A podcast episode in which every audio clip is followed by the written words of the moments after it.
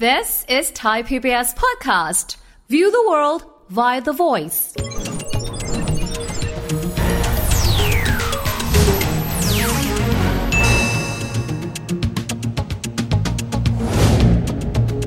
สวัสดีครับ ยินดีต้อนรับเข้าสู่รายการเศรษฐกิจติดบ้านนะครับ เมื่อไม่นานมานี้เองนะครับไทย PBS ได้มีการจัดงานเสวนานะครับ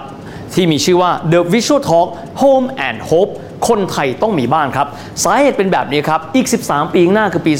2579 นั้นนี้เนี่ยเป็นหมุดหมายสำคัญนะครับ ที่คนไทยเองจะต้องมีบ้านให้ได้ทุก ๆ ครัวเรือนเลยนะครับที่ผ่านมาต้องยอมรับว่า ไม่ใช่ทุกคนมีความสามารถในการที่จะเป็นเจ้าของบ้านด้วยนะครับเรามีเวลาอีก 13 ปีในการที่จะเดินหน้าไปสู่จุดนั้น อะไรคือปัจจัยที่ขาดหายไป แต่ละภาคส่วนต้องเดินหน้าอย่างไรนะครับการเสวนานี้ก็มีวิทยากรเข้าร่วมนะครับในการเสวนาหลายท่านด้วยกันครับได้แก่นะครับนายกสมาคมการค้าอสังหาริมทรัพย์และพันธมิตร คุณอภิชาติประสิทธิ์นริศ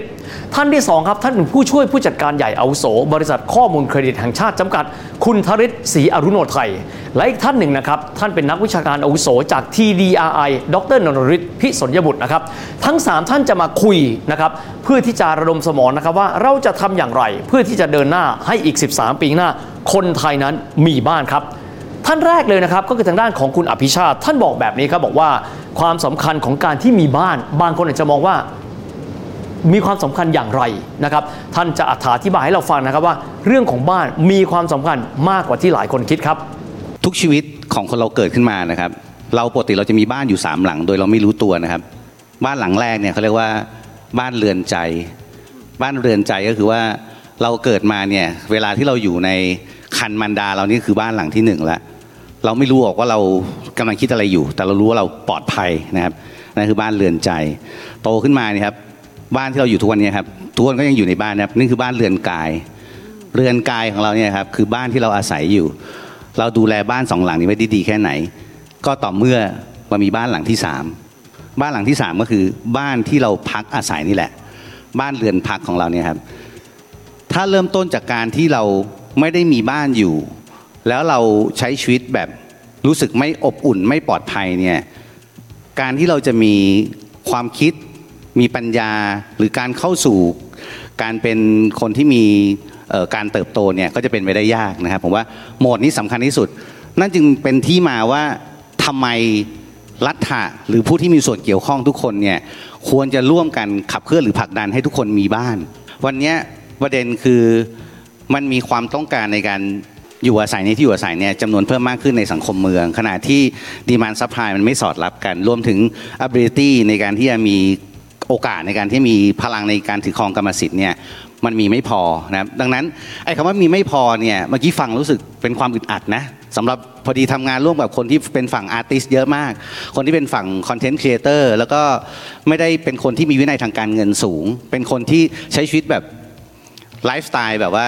คืออยากจะเสพความสุขไงก็ spend ออกไปดังนั้นมันก็เลยมีปัญหาสุขนิยมเกิดเรียกว่างั้นแล้วกันขึ้นสุขนิยมนะครับ แต่แต่ก็ต้องบอกแบบนี้ก่อนนะว่าเราเราคงไม่ไป bias อะไรว่าแบบไหนคือถูกหรือผิด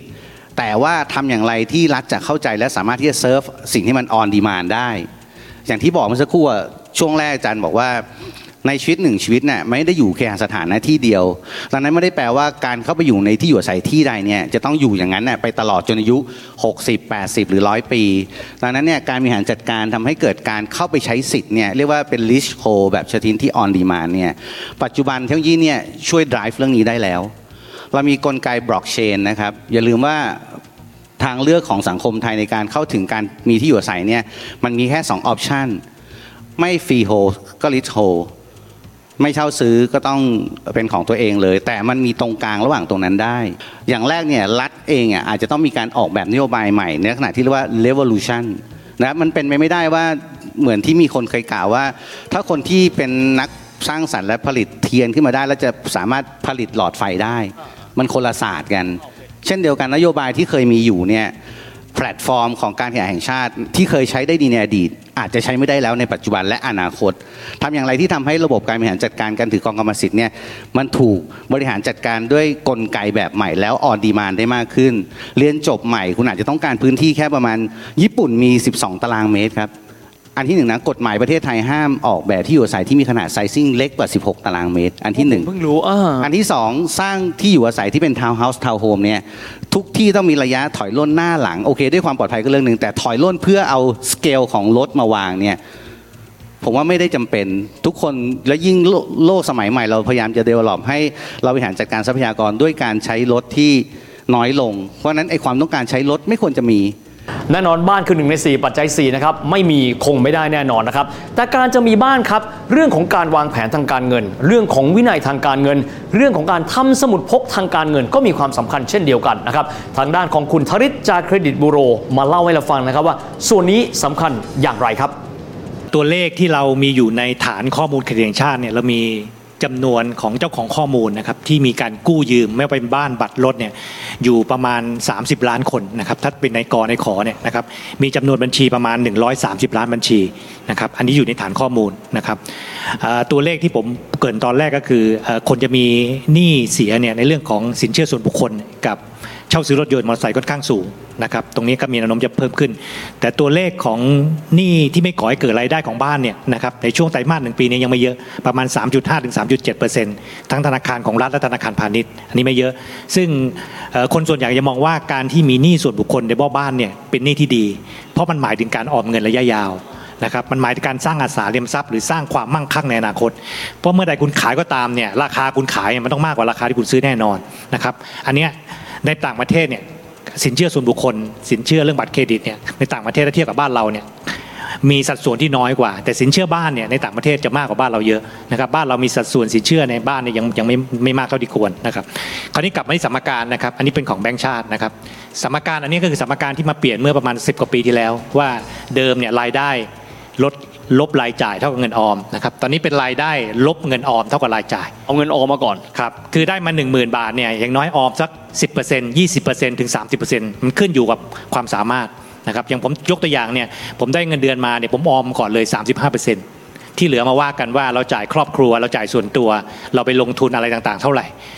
คือแน่ๆเรามีเงินออมในมือแน่ๆนะครับแต่ถ้าเป็นสมการเมื่อ 10กว่าปีก่อนเนี่ยรายได้นะครับลบรายจ่ายเท่ากันออมเนี่ยปัจจุบันนี้มันทำได้ยากมาก แทบจะทำไม่ได้เลยนะครับอันนี้คือสูตรง่ายๆว่า ถ้าคุณอยากจะมีอสังหาริมทรัพย์บ้านคอนโดเนี่ยคุณต้องเริ่มที่วินัยของตัวคุณเองก่อนนะครับมีรายได้นะครับหักเป็นเงินออมนะครับเพราะเพราะการออมเงินเนี่ยเป็นการซ้อมก่อนการกู้ เมื่อคุณออมเงินระยะเวลาหนึ่งเช่น 6 เดือน 12 เดือน 18 เดือนได้เนี่ยคุณเอา statement หรือเอาบัญชีไปให้แบงก์ดูเนี่ยแบงก์ก็มองว่าขั้นที่หนึ่งเนี่ยคุณผ่านละคุณมีวินัยในการอดออม ชอบจังเลยมันคือการซ้อมก่อนการกู้ เพราะ เพราะว่าแบงค์เนี่ยจะไม่รู้เลยว่าถ้าถ้าปล่อยกู้ให้คุณไปแล้วเนี่ยคุณจะจ่ายคืนเขาได้เมื่อไหร่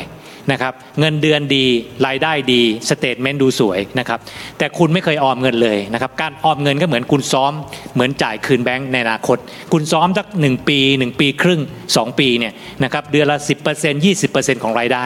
เพราะว่าแบงค์ที่ไหนดู happy แน่ๆว่าคุณมีวินัยแน่ๆนะครับอันที่สองนะครับถ้าจะกู้บ้านเนี่ยอันที่สองคุณต้องไม่มีหนี้สินที่เกินกว่านะครับ 40%ของรายได้นะครับเพราะว่าปกติคนเรามีรายได้เนี่ยก็ต้องมีการจ่ายเรื่องของส่วนตัว เรื่องของครอบครัวนะครับต่างๆ แล้วก็เรื่องของส่วนบุคคล หลังจากนั้นเมื่อออมเงินแล้วคุณจะมีรายจ่ายที่คุณจะไปจ่ายอะไรก็ได้นะครับถ้าคุณมีรูมหรือมีช่องเนี่ย40%เนี่ยที่คุณจะจ่ายหนี้เนี่ยแบงก์ก็แฮปปี้แน่ๆว่าไอ้40%คุณต้องกันมามามาจ่ายหนี้นะครับอันที่3คือต้องไปดูว่าหนี้สินอะไรต่างๆ ที่คุณคิดว่าไม่จำเป็น เช่น คุณมีบัตรเครดิต 10 ใบ คุณใช้จริงแค่1ใบ9ใบปิดให้หมด ให้เหลือแค่ใบเดียว เพราะถ้าคุณแสดงบัตร 10 ใบ โดยที่คุณคิดว่าคุณมีบัตรเครดิต 10 ใบ คุณมีความมั่งคั่งเนี่ยนะครับในมุมมองของคุณเองอาจจะอาจจะไม่ได้ผิด แต่มุมมองแบงค์เนี่ยแบงค์มองว่าเมื่อคุณไปกู้ธนาคารเนี่ยคุณมีบัตรเครดิต 10 ใบ ถ้าคุณรูด 10 ใบ เดือนถัดไปเนี่ยคุณจะจ่ายไหวหรือเปล่านะครับดังนั้นเนี่ยบัตรเครดิตขอให้คงเหลือเฉพาะบัตรที่คุณใช้จ่ายจริง ๆ ส่วนที่ไม่ได้ให้จ่ายนะครับส่งคืนแบงค์ตัดบัตรเป็นสองส่วน ขอปิดบัญชีไปเลย เราได้เห็นแล้วนะครับว่าการจะมีบ้านวินัยการเงินการวางแผนทางการเงินนั้นสำคัญอย่างไร แต่ว่าอีกส่วนหนึ่งสำคัญมากครับ คือเรื่องการมองจากมุมบนนะครับ overview รวมถึงบทบาทนะครับของภาครัฐเอง อาจารย์นนทริจาก TDI นะครับมีข้อเสนอแนะเชิงนโยบายที่น่าสนใจ และมีการมองนะครับเรื่องการเข้าครอบของบ้านของคนแต่ละเซกเมนต์เซกเมนต์นั้นอย่างไรบ้างครับ ในเรื่องนโยบายอย่างแรกที่ต้องชวนคุยก็คือ เรามองฐานต่ำเลยต้องขออภัย side step ก่อนเพราะว่ามันจะได้ไล่จากฐานสุดขึ้นมานะฐานล่างสุดเลยก็คือถามว่าคนที่ไม่มีบ้านเลยจริง ๆ ในประเทศไทยมีสักกี่คน ซึ่งตรงนี้ก็คือกลุ่มคนที่เรียกว่าคนไร้บ้านนะถ้าไปดูข้อมูลจากสสสมีประมาณแค่ 3,000 คนแค่นั้นเองมันถือว่าน้อยมาก คนนี้คือคำว่าไม่มีบ้านตรงนี้เนี่ยมันแปลว่าอะไรมันแปลว่าเขาต้องอยู่ข้างถนนเลย คือบางคนไม่มีบ้านแต่คุณสามารถไปอยู่กับญาติได้ อันนี้ก็ถือว่าคุณมีบ้าน หรือว่าคุณสามารถที่จะไปเช่าบ้านเขาอยู่ก็ถือว่าคุณมีบ้านไม่ปัญหาการไม่มีบ้านแบบแอบสูตเลยแบบที่น่ากลัวเลยมันมีน้อยนะแล้วพอเราไปดูนโยบายตรงนี้เนี่ยก็เพราะว่าภาครัฐมีนโยบายช่วยเหลือดีอยู่แล้ว ก็คือโครงการที่เรียกว่าที่อยู่อาศัยคนละครึ่ง นะครับก็คือความพยายามที่จะให้คนไร้บ้านเนี่ยอย่างน้อยมีที่อยู่อาศัย เพราะพบว่าเขาไม่สามารถจะกลับลุกขึ้นมาได้นะถามว่าทำไมเพราะเขาอาจจะเผชิญปัญหาวิกฤตโควิดนะหรือว่าทะเลาะกับญาติถูกไล่ออกมา แต่ว่าเวลาเขาจะไปทำงานเนี่ยตอนเขาถูกกรอกใบสมัครงานเนี่ยแล้วมันไม่มีที่อยู่อย่างเงี้ยใครจะรับเขาเข้าทำงานเพราะฉะนั้นคนที่มีฐานล่างตรงนี้มีภาครัฐช่วยเหลืออยู่แล้ว ผมก็รู้สึกว่ามันเป็นนโยบายที่ทำให้คนกลุ่มฐานสุดมันขึ้นไปได้แล้วเพราะฉะนั้นผมไม่ค่อยกังวลใจนะครับ ขึ้นมาอีกฐานหนึ่งก็จะเริ่มเข้าใกล้ที่คุณคุณวิทย์บอกแล้วนะครับ เราก็จะพบว่าภาครัฐมีโครงการที่ช่วยเหลือจากฐานขึ้นมา เมื่อกี้ที่อยู่อาศัยคนละครึ่งแล้วพอขึ้นมาอีกก็จะเริ่มเป็นเรื่องของการสร้างที่อยู่อาศัยสำหรับคนจนนะโครงการบ้านมั่นคงก็ดี ขึ้นมาอีกก็เป็นการเคหะแห่งชาติเพราะคุณเริ่มมีเงินในระดับหนึ่งที่พอจะผ่อนได้นะเขาก็คุณก็สามารถเข้าโครงการได้ หรือถ้าสูงขึ้นไปอีกภาครัฐก็มีธนาคารโดยเฉพาะ ก็คือธนาคารอาคารสงเคราะห์ มันก็เป็น special banking อยู่แล้วที่ตั้งมาเพื่อให้ช่วยให้คนสามารถเข้าถึงเงินออมได้ เพราะฉะนั้นตรงนี้มันมีการเข้าถึงได้ในระดับหนึ่งอยู่แล้ว แต่ผมคิดว่าหัวใจสำคัญในกลุ่มนี้นะครับก็จะเป็นเรื่องของพวกโลเคชันนะครับก็จะพบว่าหลายครั้งที่ภาครัฐไปสร้างไปอยู่เนี่ยภาครัฐก็คิดว่าค่าตอบแทนมัน ต้นทุนมันถูกก็จริง แต่ว่าท้ายสุดมันไกลปืนเที่ยงมาก สังคมก็ไม่ดีต้องเดิน ผมเคยไปดูชานเมืองใช่ สาธารณูปโภคสิ่งแวดล้อม เดินทางค่าเดินทางมันกลายเป็น add up แทนแทนที่เขาจะไปอยู่ ตรงนั้นมันก็อาจจะเป็น solution หนึ่งที่พม. อาจจะต้องแก้ไขว่าทำไงให้เขาสามารถที่จะทำได้นะครับ ตัวหนึ่งที่ผม สนับสนุนก็คือทำไมภาครัฐไม่พยายามหาทางกลไกมีที่ที่เช่าในเมืองลักษณะนั้น ใช้พื้นที่หรืออาจจะใช้โครงการเช่าจากคนที่มีบ้านว่างคอนโดว่างอยู่แล้ว ตอนนี้มันก็เต็มไปหมดนะทำไงให้มัน match ตรงนี้ได้ถ้าทำได้เนี่ยผมคิดว่ามันก็ตอบโจทย์ชีวิตเขาด้วย ทีนี้มาอีกตัวหนึ่งที่กังวลใจก็คือเรื่องของคนชั้นกลาง และจะเป็น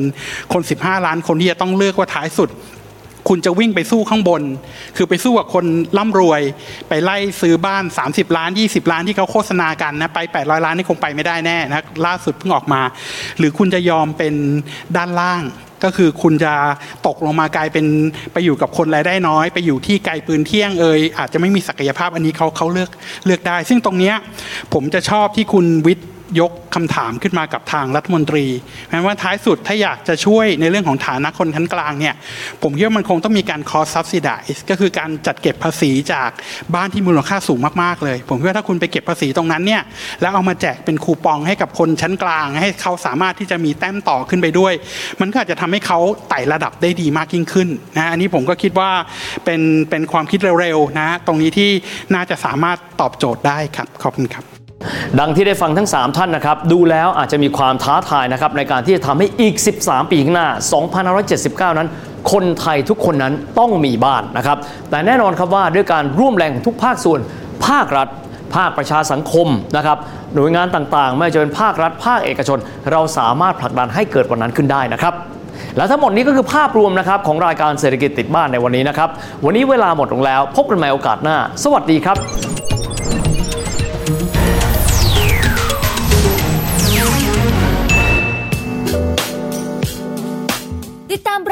ทางเว็บไซต์และแอปพลิเคชันของไทย PBS Podcast Spotify SoundCloud Google Podcast Apple Podcast และ YouTube Channel Thai PBS Podcast Thai PBS Podcast View the world via the voice